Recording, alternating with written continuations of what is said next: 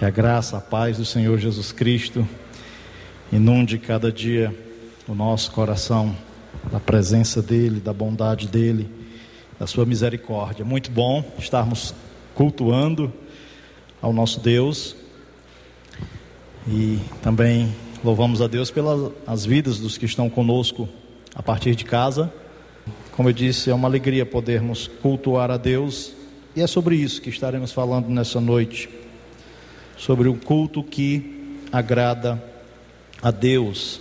Eu queria que nós abríssemos nossas Bíblias para o livro de Apocalipse, é o último livro da Bíblia. Apocalipse. Você que nos visita nessa noite, seja muito bem-vindo. É uma alegria ter você conosco aqui. Que a palavra de Deus esteja falando ao seu coração como também ao coração de todos, de cada um de nós. Apocalipse capítulo 5 é o último livro da Bíblia. Apocalipse capítulo 5, nós vamos ler dos versículos 6 ao versículo 14. Vamos ficar de pé. Vamos fazer essa leitura. Apocalipse capítulo 5, versículo 6 até o versículo de número 14. Diz assim a palavra de Deus: Então vi no meio do trono e dos quatro seres viventes, e entre os anciãos de pé um cordeiro, como tendo sido morto. Ele tinha sete chifres, bem como os sete olhos, que são os sete espíritos de Deus enviado por toda a terra. Veio, pois, e tomou o livro da mão direita daquele que estava sentado no trono. E quando tomou o livro, os quatro seres viventes e os quatro anciãos prostraram-se diante do cordeiro, tendo cada um deles uma harpa e taças de ouro cheias de incenso, que são as orações dos santos. E entoavam um novo cântico, dizendo: Digno és de tomar o livro e de abrir os selos, porque foste morto e com o teu sangue compraste para Deus os que procedem de toda tribo, língua, povo e nação. E para o nosso Deus os constituíste reino e sacerdote, e reinarão sobre a terra. Vi e ouvi uma voz de muitos anjos ao redor do trono, dos seres viventes e dos anciãos, cujo número era de milhões de milhões e milhares de milhares, proclamando em grande voz: Digno é o cordeiro que foi morto de receber o poder e riqueza e sabedoria e força e honra e glória e louvor. Então ouvi que toda criatura que há no céu e sobre a terra, debaixo da terra e sobre o mar, e tudo que neles há, estava dizendo: Aquele que está sentado no trono e ao Cordeiro, seja o louvor e a honra e a glória e o domínio pelos séculos dos séculos. E os quatro seres viventes respondiam: Amém. Também os anciãos prostraram-se e adoraram. Vamos orar, vamos falar com Deus. Pai, muito obrigado, Senhor, por Sua palavra viva, eficaz, penetrante, ela que nos revela não somente a Sua pessoa, como a Sua vontade, e nos revela Ó Pai, a Cristo, o Senhor, o Cordeiro que foi morto e comprou para si um povo que procede de toda tribo, língua, nação, dos quais nós que cremos nesse Cordeiro, nesse sacrifício, fazemos parte.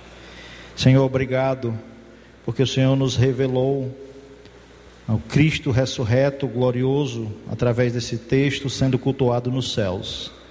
Que nós possamos, ó Pai, também quando nos reunirmos para cultuá-lo, termos essa mesma reverência e esse mesmo senso de quem o Senhor é e de tudo que o Senhor fez por nós. Por isso, Senhor, lhe peço que o Senhor, nesse culto que estamos prestando ao Senhor, fale ao nosso coração, de maneira que o seu nome seja glorificado. É o que eu lhe peço e lhe agradeço, em nome de Jesus. Amém. Pode sentar.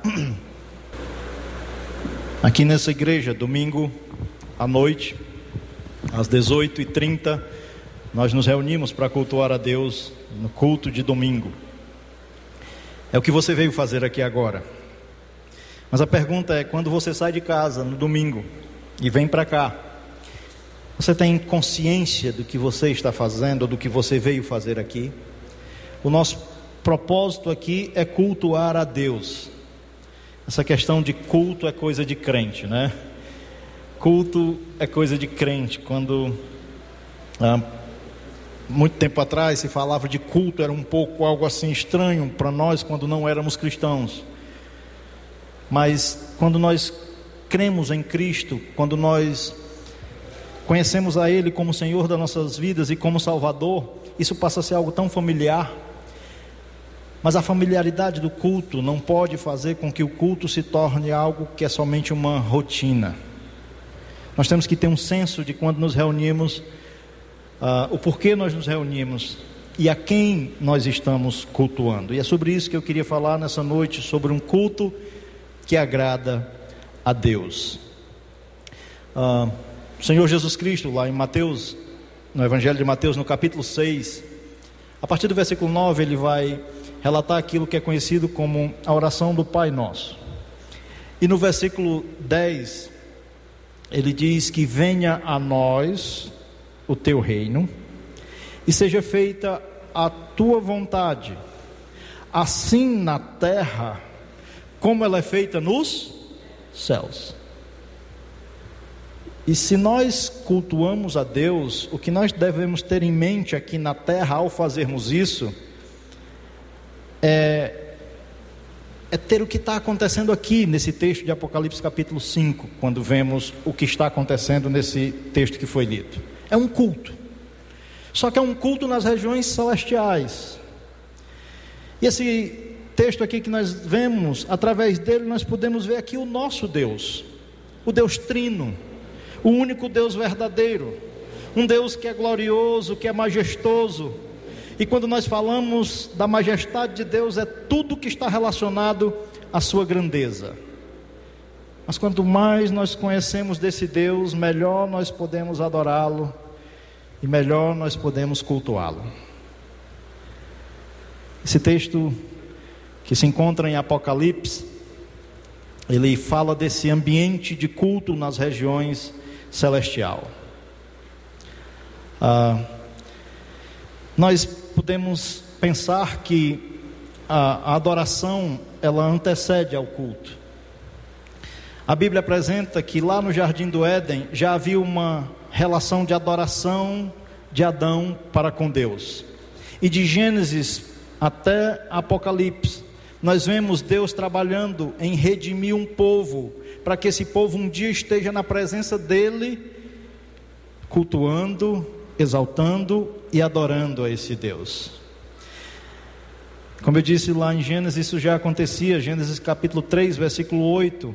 Depois de Adão e Eva desobedecerem, diz que o Senhor Deus, na viração do dia, veio até eles.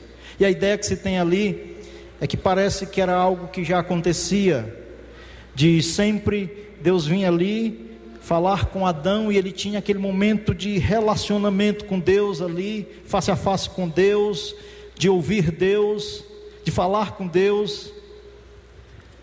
Ali já tinha um ambiente de adoração da criatura para com o seu Criador. Gênesis capítulo 4. O problema de Caim e Abel foi por uma questão de culto. Lembram? Que Caim, ele ofereceu sua oferta a Deus e Abel também ofereceu sua oferta a Deus, mas ali tem uma diferença. Um foi aceito por Deus, o outro não foi aceito. Então, parece que nós temos que lembrar que às vezes nós, quando estamos cultuando, nós devemos fazer isso de uma maneira que esse culto que nós prestamos a Deus seja aceito por Ele, que Ele se agrade do culto que estamos prestando. E eu fico achando interessante que quem não tem prazer em cultuar a Deus aqui na terra, eu não sei se vai gostar de ir para o céu. Porque como nós vimos lá, tem culto. e tem adoração de maneira plena. Então deveria haver no cristão um prazer de cultuar esse Deus, de quando se falar de culto, termos prazer em nos reunirmos para exaltá-lo através de cânticos, para ouvir da Sua palavra. Deveria haver um prazer em, no cristão em cultuar a Deus, porque é isso que nós também faremos lá no céu. O cultuar, o adorar, ele envolve tanto individual, de maneira pessoal, a nossa vida, como também o coletivo. E nós devemos nos preocupar com esse cultuar a Deus nesses dois âmbitos. No como nós cultuamos a Ele de maneira pessoal, de como é eu de maneira pessoal estou cultuando a Deus e como nós de maneira coletiva também o fazemos. Porque tudo que envolve a nossa adoração como igreja, como congregação, como eclesia, como corpo de Cristo reunido para cultuá-lo, deveria ter como parâmetro a palavra de Deus. E nesse texto, como eu disse, nós vemos o que acontece ali. Um ambiente de culto. O culto, algumas coisas não devem faltar. A oração, o louvor, a, a leitura da palavra e a pregação da palavra, a oferta, são elementos que compõem o culto. Mas o mais importante é a quem nós estamos cultuando quando estamos praticando essas coisas e como quem está fazendo é, deve fazer, ou como quem está cultuando deve agir, deve fazer, deve proceder. Como eu disse no início, nosso Deus é um Deus majestoso, glorioso. Abra sua Bíblia no Salmo 96. Salmo de número 96. É um salmo de exaltação a esse Deus, eu acho muito interessante, porque lá nós podemos ver algumas dessas coisas, desses componentes do culto, desses elementos de culto presentes nesse salmo. Salmo 96 diz o seguinte: eu vou ler para você, para que quando nós pensarmos no culto, nós lembremos de a quem nós estamos cultuando, e olha o que, que diz esse salmo: Cantai ao Senhor um cântico novo Cantai ao Senhor todas as terras. Cantai ao Senhor, bendizei o seu nome. Proclamai a sua salvação dia após dia. Anunciai entre as nações a sua glória e entre os povos as suas maravilhas. Porque grande é o Senhor e muito digno de ser louvado. Temível mais que todos os deuses, porque todos os deuses dos povos não passam de ídolo. O Senhor, porém, fez os céus Glória e majestade estão diante dele, força e formosura no seu santuário. Tributai ao Senhor, ó família dos povos, tributai ao Senhor glória e força. Tributai ao Senhor a glória devida ao seu nome. Trazei oferendas, entrai nos seus átrios, adorai ao Senhor na beleza da sua santidade. Tremei diante dele todas as terras. Dizei entre as nações: Reina o Senhor. Ele firmou o mundo para que não se abale e julga os povos com equidade.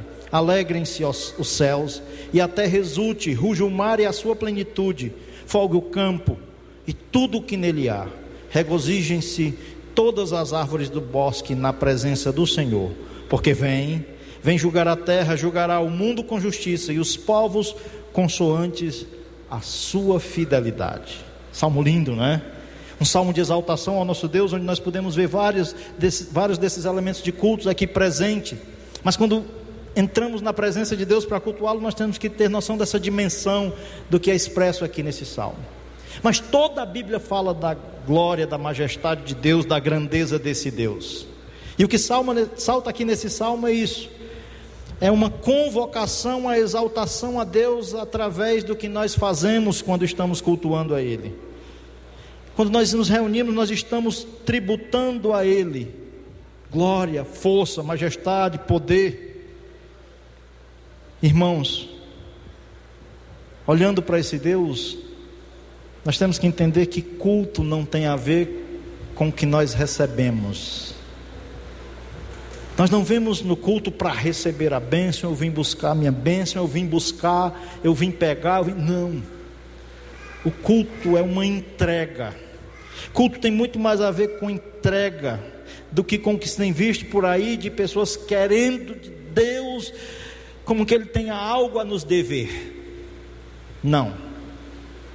Ele já nos deu o seu filho. E ele, como olhamos nesse salmo, é digno de receber honra, glória, força, poder. E eu estava até pensando se a ideia de culto é muito mais de uma entrega. E a palavra?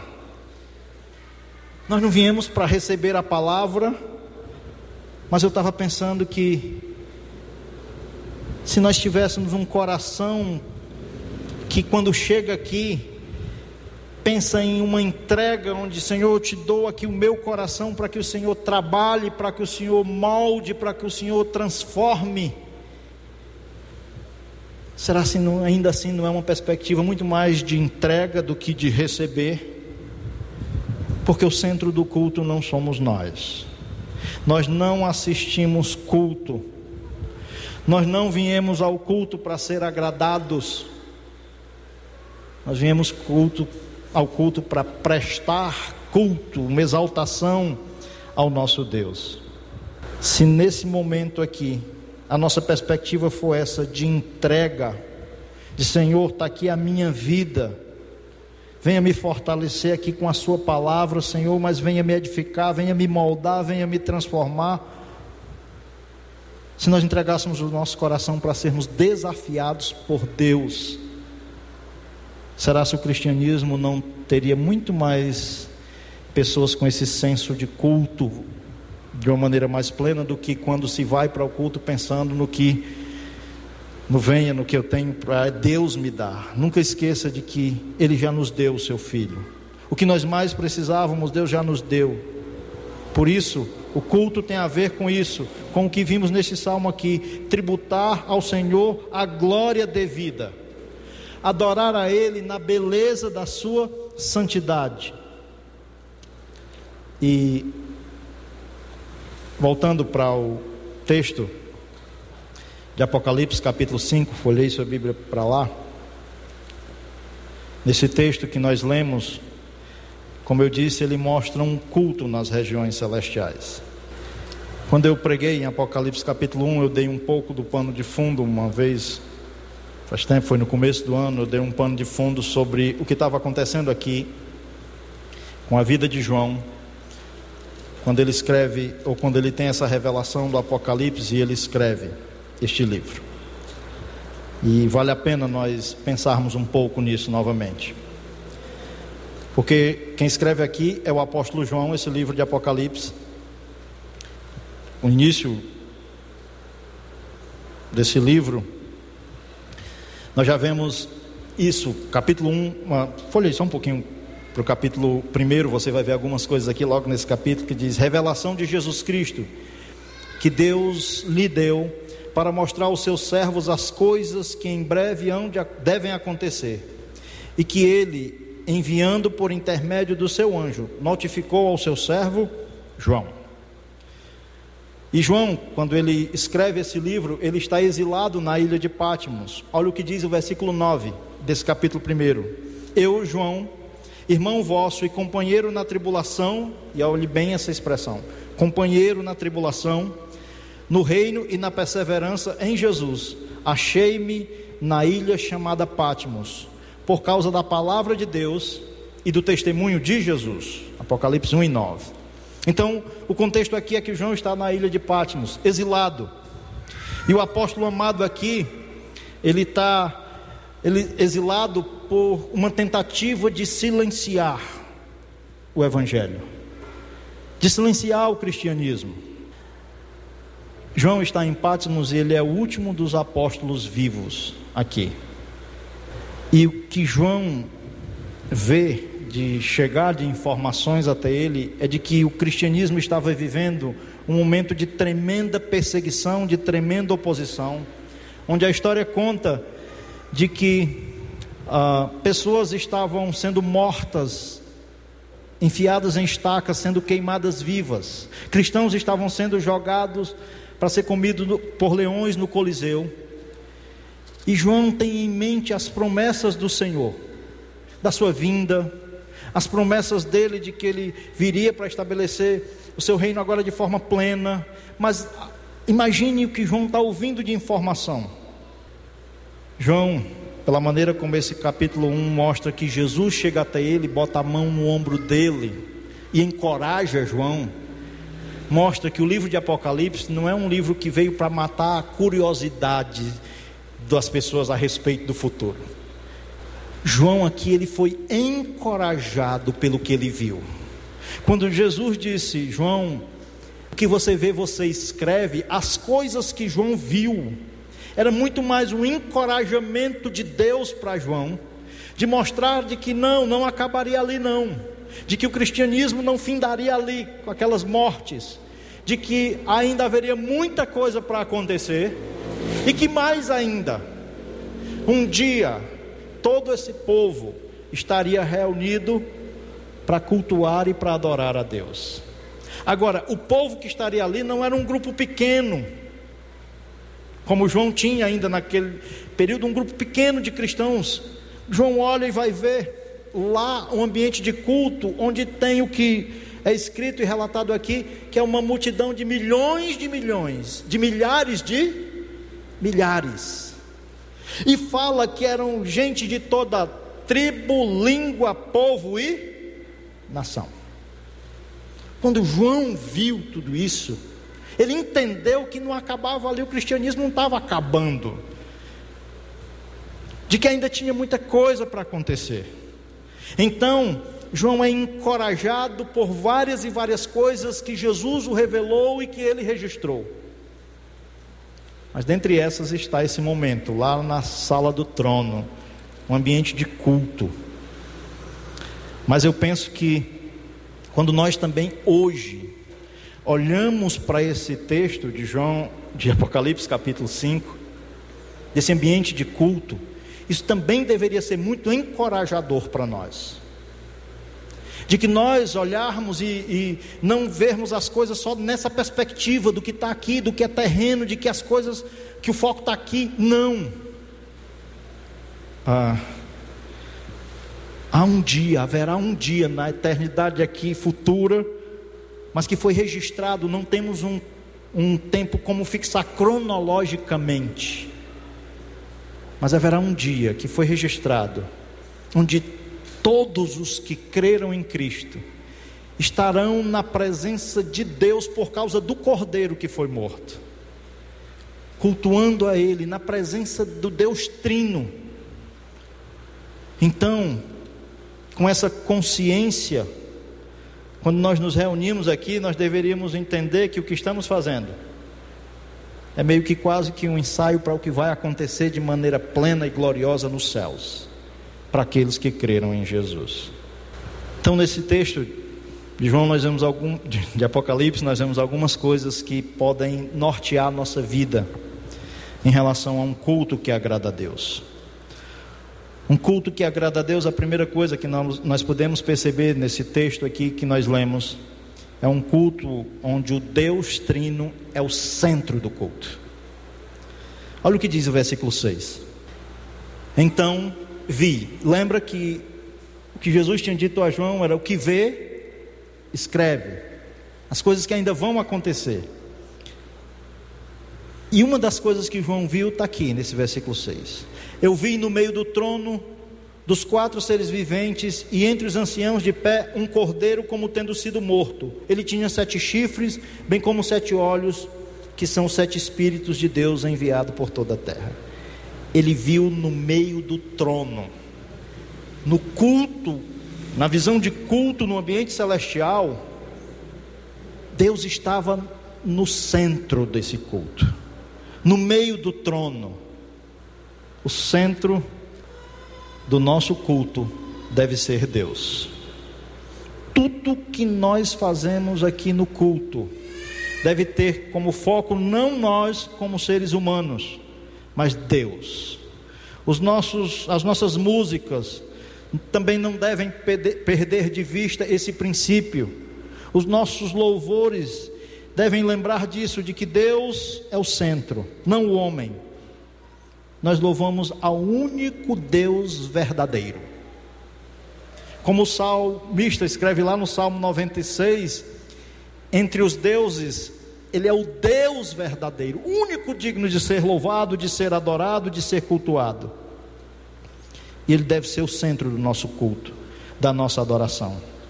Nada nem ninguém deve uh, ocupar o lugar que é unicamente devido ao Deus Trino.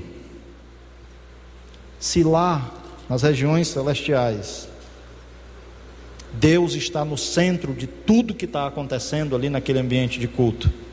Não deve ser diferente aqui. Não é pregador, não é as pessoas, não é cantor, não é é Deus o centro do nosso culto. Deve ser o centro de tudo que cerca o culto, porque no céu é assim. Porque todos os que estão descritos nesse ambiente estão com os olhos fitos no trono, onde Deus está assentado e à direita o seu filho, como que um cordeiro que João está vendo, como um cordeiro que foi morto.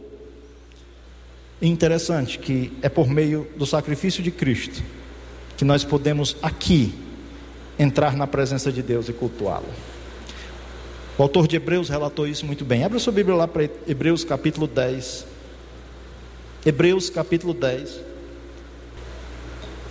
Olha o que diz, a partir do versículo 19. Hebreus capítulo 10, versículo 19.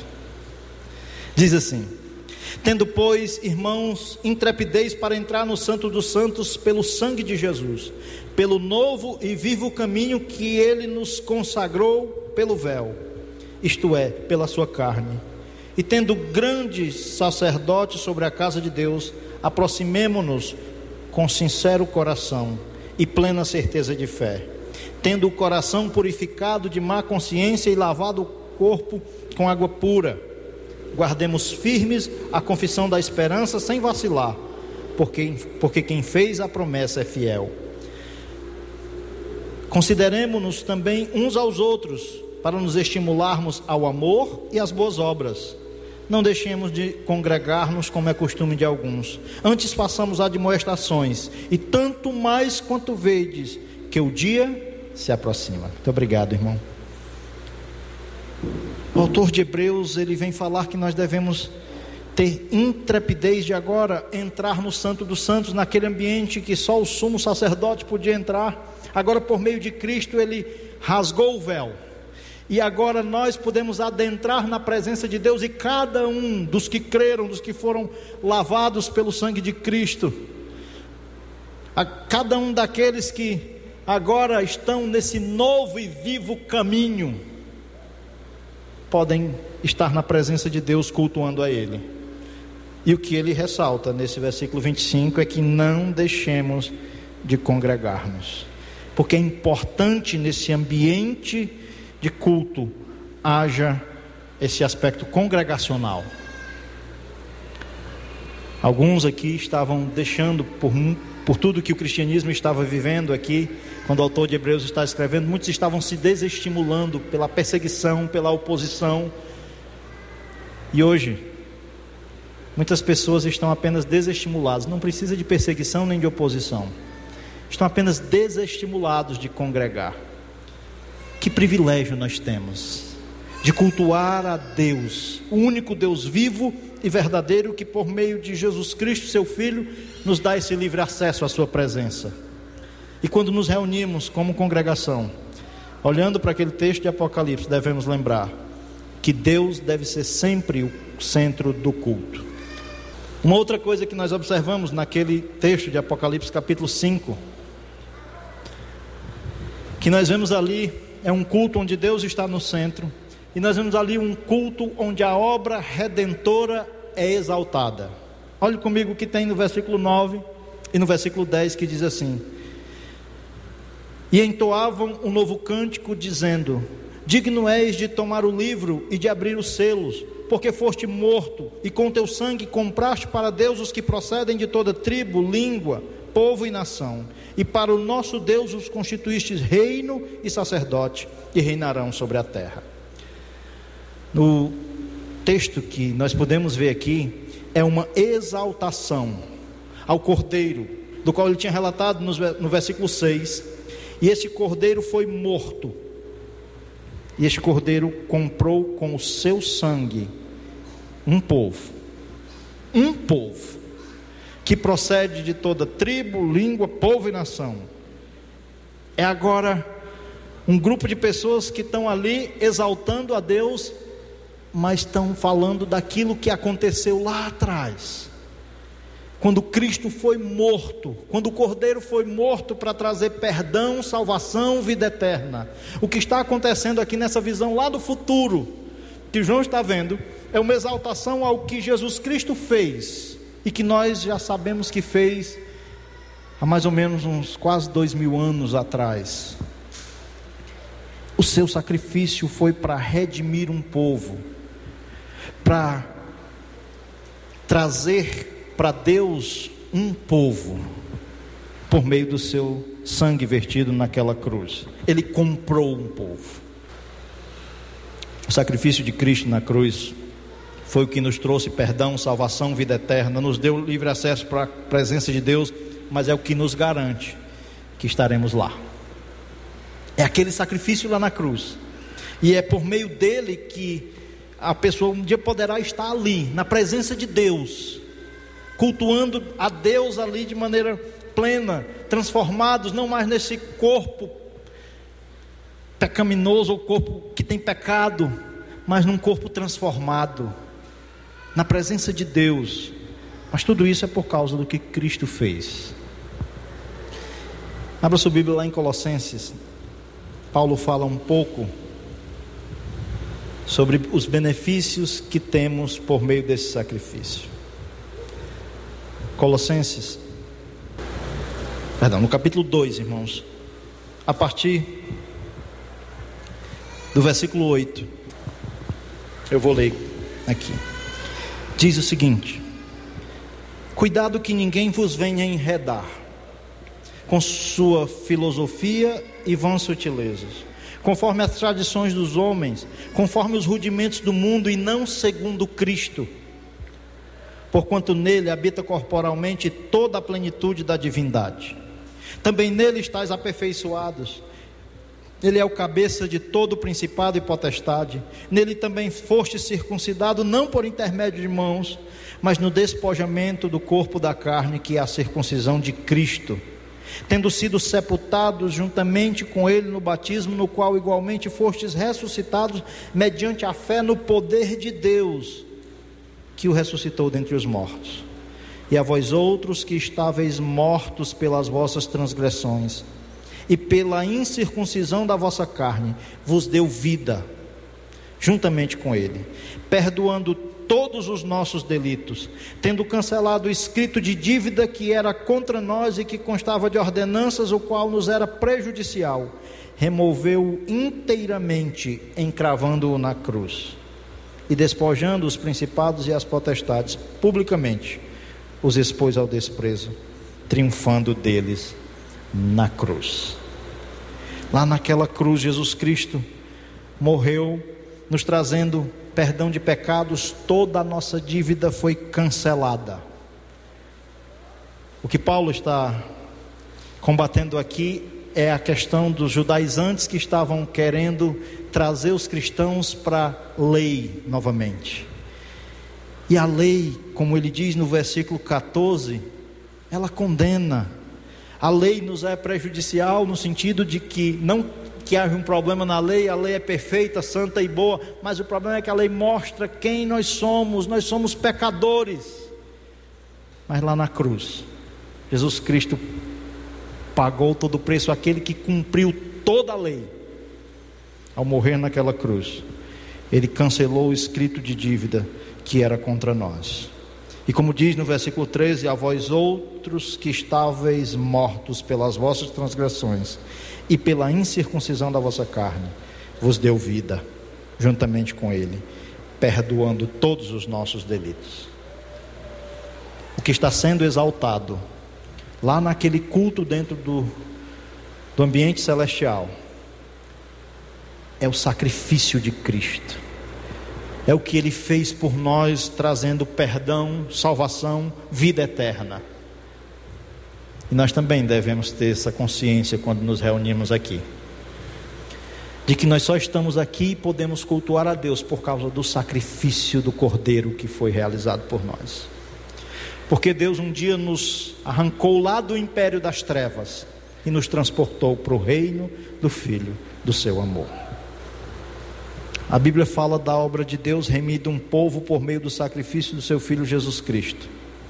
E esse Deus deve ser exaltado por todos os seus feitos, mas de uma maneira muito especial, pelo seu feito lá na cruz do Calvário, entregando o seu Filho para nos salvar. A obra que Jesus realizou na cruz por nós, não somente nos permite cultuar a Ele, entrar na presença dEle para fazer o que nós estamos fazendo, como deveria nos motivar a fazer isso de uma maneira mais intensa, de uma maneira mais prazerosa. Nunca deve ser um fardo para o cristão cultuar a Deus. E nunca deve se pensar que cultuar a Deus é um dia específico na semana. Não, não. Não podemos achar que o cristianismo é no domingo, 18h30, e só eu vou por quê? Porque tem culto, todo domingo tem culto, eu vou. Não. Nós deveríamos ser motivados, movidos, impelidos a em todo culto que há na igreja, seja um culto por parte dos homens, por parte das mulheres, ou dos jovens, ou dos adolescentes, ou na quarta de oração, ou num culto evangelístico, ou num culto no domingo. Nosso, a nossa motivação não deve ser outra senão o próprio Deus e o que Ele fez por nós através da obra redentora de Cristo. Lá nas regiões celestiais, no futuro, esse grupo de pessoas que foi lavado e remédio estarão lá exaltando ao Cordeiro que foi morto. Nas regiões celestiais ainda ecoará um louvor a Deus pelo que Cristo fez lá naquela cruz, perdoando os nossos pecados. Uma obra de dimensões eternas, do qual nós temos o privilégio de cultuar aqui por causa desse sacrifício. E um culto a Deus deve ser um culto onde a obra redentora do que Cristo fez lá na cruz para redimir um povo, resgatar um povo da sua condição de morto nos seus delitos e pecados. Essa, essa obra redentora deve ser lembrada, deve ser exaltada, e nós devemos glorificar esse Deus por esse maravilhoso feito, porque é por meio dele que nós estamos aqui, e é por meio dele que um dia nós estaremos lá. Terceira e última coisa que nós podemos ver, além de um culto onde o Deus Trino está no centro, onde, um, onde podemos ver um culto onde a obra redentora é exaltada, mas podemos ver lá nas regiões celestiais também um culto onde é promovida uma adoração a esse Deus. Olha o que ele diz no versículo 8. Quando diz: E quando tomou o livro, os quatro seres viventes e os vinte e quatro anciãos prostraram-se diante do cordeiro tendo cada um deles uma harpa e taças de ouro cheias de incenso, que são as orações dos santos. Interessante isso aqui, né? As orações dos santos. Até as orações estarão sendo lembradas lá naquele ambiente de culto. Mas o que eu quero pegar aqui é que os tanto os quatro seres viventes e os 24 anciãos, eu sei que quando você olha para mim aqui pregando nesse texto, o oh, pastor vai dizer: quem são os quatro seres viventes e quem são os 24 anciãos agora, porque eu vim para cá e vi agora o senhor lendo esse texto e eu já li ele várias vezes, o senhor vai dizer. E eu quero dizer para você que mais importante aqui é o que eles estão fazendo. Que eu vim ressaltar isso. Olha aqui. Os quatro seres viventes e os 24 anciãos faziam o quê? Prostraram-se diante do Cordeiro. O prostrar é um quedar-se. Sempre quando se fala de de prostrar-se é essa ideia de adoração Satanás veio das regiões celestiais. Ele entende bem dessa área da adoração, e é tanto que quando ele vai tentar o Senhor Jesus Cristo, ele mostra os reinos da terra, ele diz: Tudo isso eu te darei se o quê? Prostrando me adorares. Adoração tem a ver com esse prostrar-se. E se nós não fazemos isso, se levantando do banco, colocando nosso joelho, nossa cara no chão, uma coisa deve estar no nosso coração aqui. É que o nosso coração deve ser um coração prostrado diante de Deus. No culto não tem espaço nenhum para estar tá de pé, estar tá com o nariz empinado, não. É um ambiente de quedar-se, de adoração, de prostrar-se. Porque aqueles quatro ah, seres viventes e os 24 anciãos têm ciência de quem eles estão diante. E essa consciência de quem nós estamos cultuando deveria colocar o nosso coração também numa atitude de adoração. E essa adoração tem a ver com isso, como eu disse, de prostrar-se. E não é só aqui. No versículo 14, no último versículo desse texto, diz lá que e os quatro seres viventes respondiam amém. Também os anciãos prostraram-se e adoraram no culto celestial, descrito aqui por João, é um ambiente de adoração, de prostrar-se diante daquele a quem eles estão adorando, porque, porque de fato, o que está relatado do versículo 9 até o versículo 12, leia comigo e entoava um novo cântico, dizendo: Digno és de tomar o livro, de abrir os selos, porque foste morto e com teu sangue compraste para Deus os que procedem de toda tribo, língua, povo e nação. E para o nosso Deus os constituíste reino e sacerdote, e reinarão sobre a terra. Vi e ouvi uma voz de muitos anjos ao redor do trono, dos seres viventes, dos anciãos, cujo número era de milhões de milhões, de milhares de milhares, proclamando em grande voz. E olha o que eles diziam: Digno é o cordeiro que foi morto, de receber o poder, a riqueza, a sabedoria, a força, a honra, a glória e o louvor. Ele é o Deus que criou todas as coisas. É o Deus Trino lá de Gênesis 1:1, que no princípio criou os céus e a terra ele é o Deus que conduziu um povo e que por meio desse povo veio o descendente, o seu filho prometido. E ele veio para o que era seu, mas os seus não receberam, não reconheceram. Mas João diz lá no capítulo 1 do seu evangelho, no versículo 1, de que a todos quanto receberam, Deus deu o poder, Deus deu a estes o poder de serem feitos filhos de Deus. Esse Deus grandioso, glorioso, majestoso, ele é digno de ser cultuado, ele é digno de ser adorado. Nós louvamos a um Deus vivo, meus irmãos. E nós devemos fazer isso com intensidade. Por isso, o nosso culto também deve ser lembrado por quem Deus é, pelos atributos dele, para que nós enxerguemos melhor diante de quem nós estamos quando estamos cultuando. E nós possamos também quedar o nosso coração diante dele quando estivermos cultuando a esse Deus. Que Deus ele esteja nos dando essa consciência quando estivermos nos reunindo para cultuá-lo.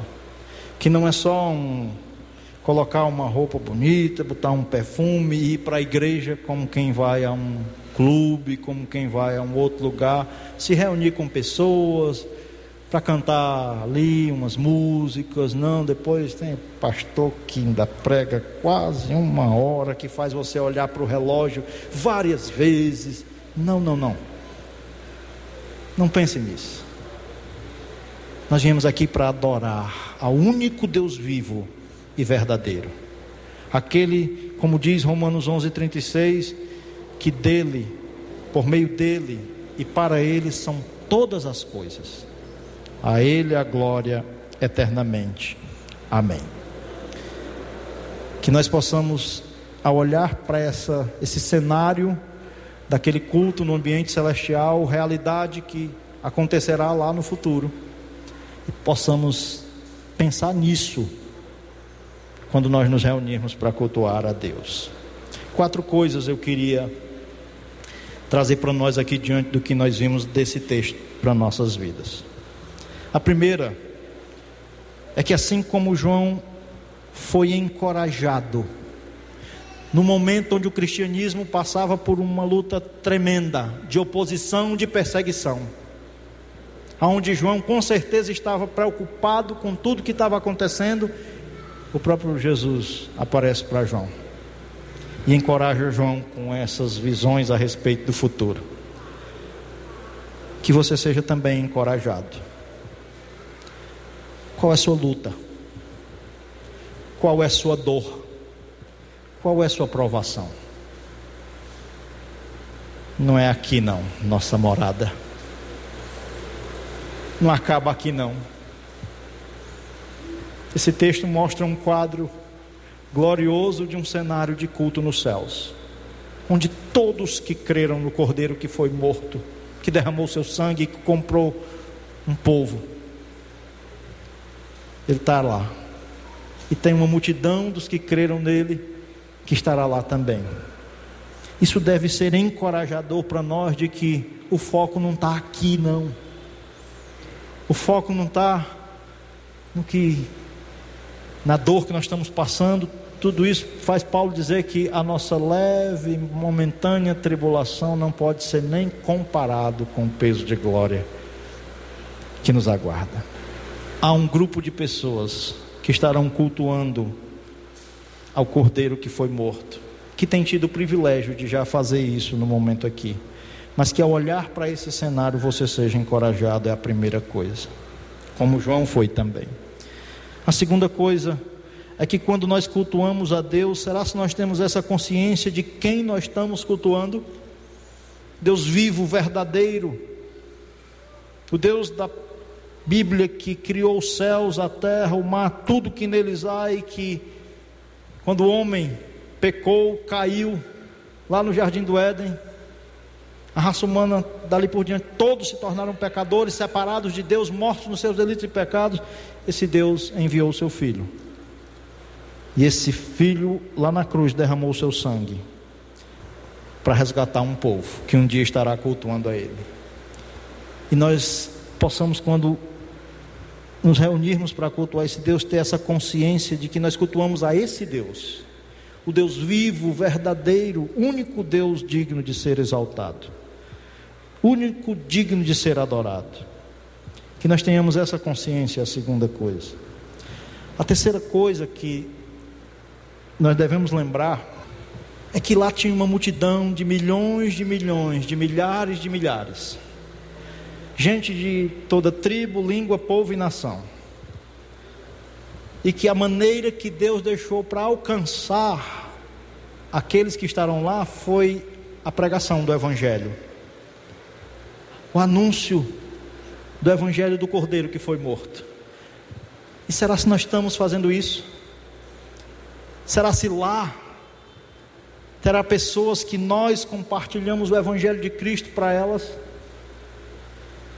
Deus tem seus escolhidos espalhados por toda a terra, mas a maneira que Ele deixou para alcançar estes foi com a pregação. Isso é responsabilidade nossa. Aqui tem talvez muitos que receberam uns livretos do Evangelho de João. E a nossa oração tem sido para que eles não fiquem morfando, guardados, mas que eles cheguem a vidas isso é um privilégio que Deus nos dá, de podermos proclamar o Evangelho de Cristo.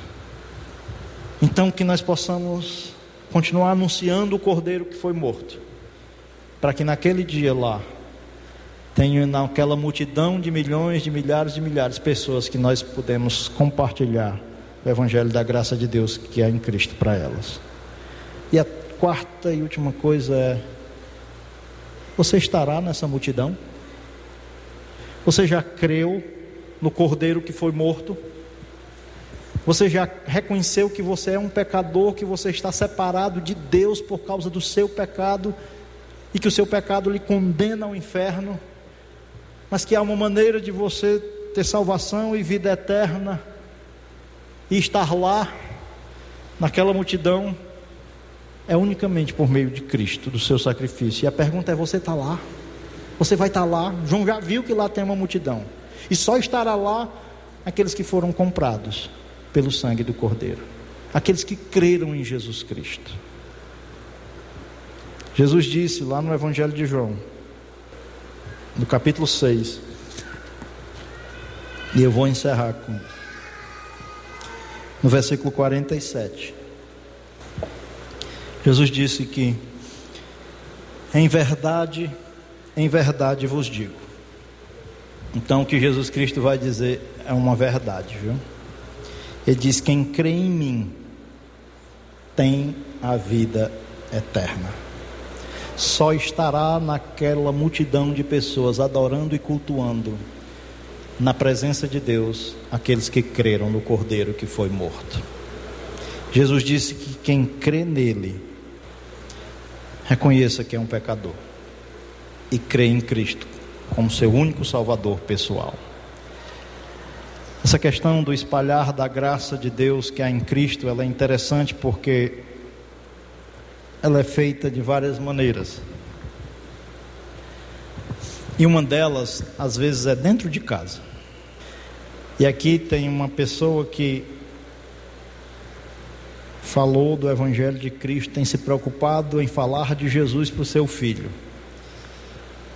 E há um, uns dias atrás, no dia, precisamente no dia 8 de outubro, essa pequena criança disse: Mãe, eu quero, eu quero entregar minha vida a Jesus. Eu não quero ir para o inferno. Eu quero morar no céu com Deus e eu sei que é por meio de Jesus e eu quero entregar minha vida a Jesus. E ele fez isso. E depois, conversando com a mãe, ele desejou tornar isso público. E é uma criança de quatro anos. E eu acho muito interessante que, às vezes, quando pensa-se numa criança de quatro anos e meio entregando a vida a Jesus, será se Será se creu mesmo? Será se entendeu? Será se ele sabe tudo? Meu irmão, tem gente com 50 anos de crente, eu não, dá olho, ainda não sei se entendeu direito. Eu não sei se já entendeu tudo. Você quer que uma criança de 4 anos e meio entenda tudo? Não, eu não acho que ele entendeu tudo. Eu tenho certeza que ele não entendeu tudo. Mas ele disse para a mãe dele entendeu aquilo que é suficiente para uma pessoa ter a vida eterna que é crer em Jesus. Eu queria chamar o Joel Luiz aqui à frente. O Joel Luiz pediu. Isso aqui que está sendo feito, a mãe dele teve muito cuidado de dizer assim, pastor, eu estou preocupado assim, porque não é uma coisa que ela quer, que ele, ele pediu. Eu acho interessante que quando umas crianças vieram até Jesus, qual foram as atitudes dos apóstolos? Vocês lembram? Tentaram impedir. Jesus disse: Deixar eu vir as minhas criancinhas. Joel Luiz, é verdade que você creu em Jesus como seu único Salvador? Aham. Uhum. Aham. Uhum. Amém. Mas eu louvo a Deus e me alegro muito com vocês. E eu sei que isso é fruto da sua dedicação também de falar a palavra de Deus para ele, inculcar a palavra de Deus e da graça de Deus está tocando o coração dele. Poderia você falar 24 horas e se Deus não tocasse, ele não. Né? mas ela fez o papel dela como mãe, de partilhar a palavra. E o Joel Luiz disse que queria uh, confessar publicamente também aquilo que ele fez. Foi lá no quarto dele, irmã Joel? Foi lá na sala? No quartinho dele. Nós vamos orar por você, viu, Joel Luiz? Mas, Joel Luiz, você poderia me explicar a trindade assim, todinho? Não, né? Não vamos fazer isso com o bichinho, não. Você crê em Jesus como seu Salvador, meu filho? Pois vamos orar por ele. E queria perguntar se tem mais alguém que reconhece que é um pecador e que entende que Cristo morreu naquela cruz para trazer perdão, salvação e vida eterna. talvez você esteja ouvindo o Evangelho já há algum tempo. Talvez Deus já tenha falado ao seu coração e talvez hoje você quer apenas tornar isso público também, como Joel Luiz está fazendo. Se você deseja também nessa noite confessar a Jesus e E queria perguntar se tem mais alguém que reconhece que é um pecador e que entende que Cristo morreu naquela cruz para trazer perdão, salvação e vida eterna. E talvez você esteja ouvindo o Evangelho já há algum tempo. Talvez Deus já tenha falado ao seu coração e talvez hoje você quer apenas tornar isso público também, como Joel Luiz está fazendo. Se você deseja também nessa noite confessar a Jesus e reconhecer Ele como seu Salvador pessoal publicamente, Vem até aqui, aqui, nós vamos orar também por você, como também vamos orar pelo João Luiz. Alguém deseja fazer isso? Fique de pé, vem até aqui. Nós vamos orar por você. Talvez você ouviu. Tem outro pedindo ali para a gente. Amém. Que bom. Vem cá. Miguel, você também quer reconhecer Jesus como seu Salvador pessoal? Sim. Eles têm mais, mais força no pulmão, sim. Você reconhece que é um pecador, Miguel? Sim. Você, nessa noite, está reconhecendo publicamente a Cristo como seu Senhor, não é isso? É. Bom. Ele quase disse assim: você não está caminhando? Boa noite. Boa noite. Tudo bem? Como é o seu nome? Denison. Denison. Denison, você quer reconhecer que é um pecador nessa noite? Reconhece que é um pecador nessa noite? Sou. Você reconhece que o pecado condena o ser humano? Você está crendo que Jesus é o seu único e suficiente Salvador? É o melhor, é o melhor. Amém.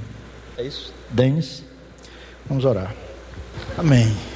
Vamos orar, glória a Deus. Aqui eu sei que tem o Caleb, o Miguel, o Joel Luiz, venha para cá, que é o Emanuel, filho do irmão. Manuel, você reconhece mesmo que é um pecador? Sim. Você reconhece que o pecado condena o ser humano? Sim. E você crê realmente em Cristo como seu único Salvador pessoal? Sim. Amém. Amém. Eu louvo a Deus por sua vida, viu? Caleb? E você, o que, é que você veio fazer aqui, meu filho? Você também reconhece que é um pecador? Sim. Você quer reconhecer diante de todo esse povo que Jesus é o único Senhor da sua vida? Sim. Amém, meu filho. Thalia. Thalia é filha de quem? Da Adriana e do Manassés. Ela é filha da Adriana e do Manassés, lá atrás. Legal. E você, Thalia? Você está aqui também querendo reconhecer publicamente a Jesus como Salvador de sua vida? Sim. Amém. Você reconhece que é uma pecadora? Sim. Amém. Deus lhe abençoe, viu? Você está nessa noite aqui realmente confessando publicamente Cristo como seu Senhor? Sim. Amém. Vamos orar.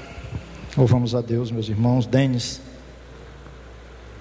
que Jesus restaure plenamente seu viver e que Jesus conduza cada uma dessas crianças firme nos seus caminhos. Eu sei que eles não têm consciência de tudo, mas como eu disse, eu sei que tem gente com 50 anos já na caminhada que não entendeu tudo. Acho que cabe a nós também discipular esse pessoal e falando cada vez mais da graça de Deus que é em Cristo Jesus.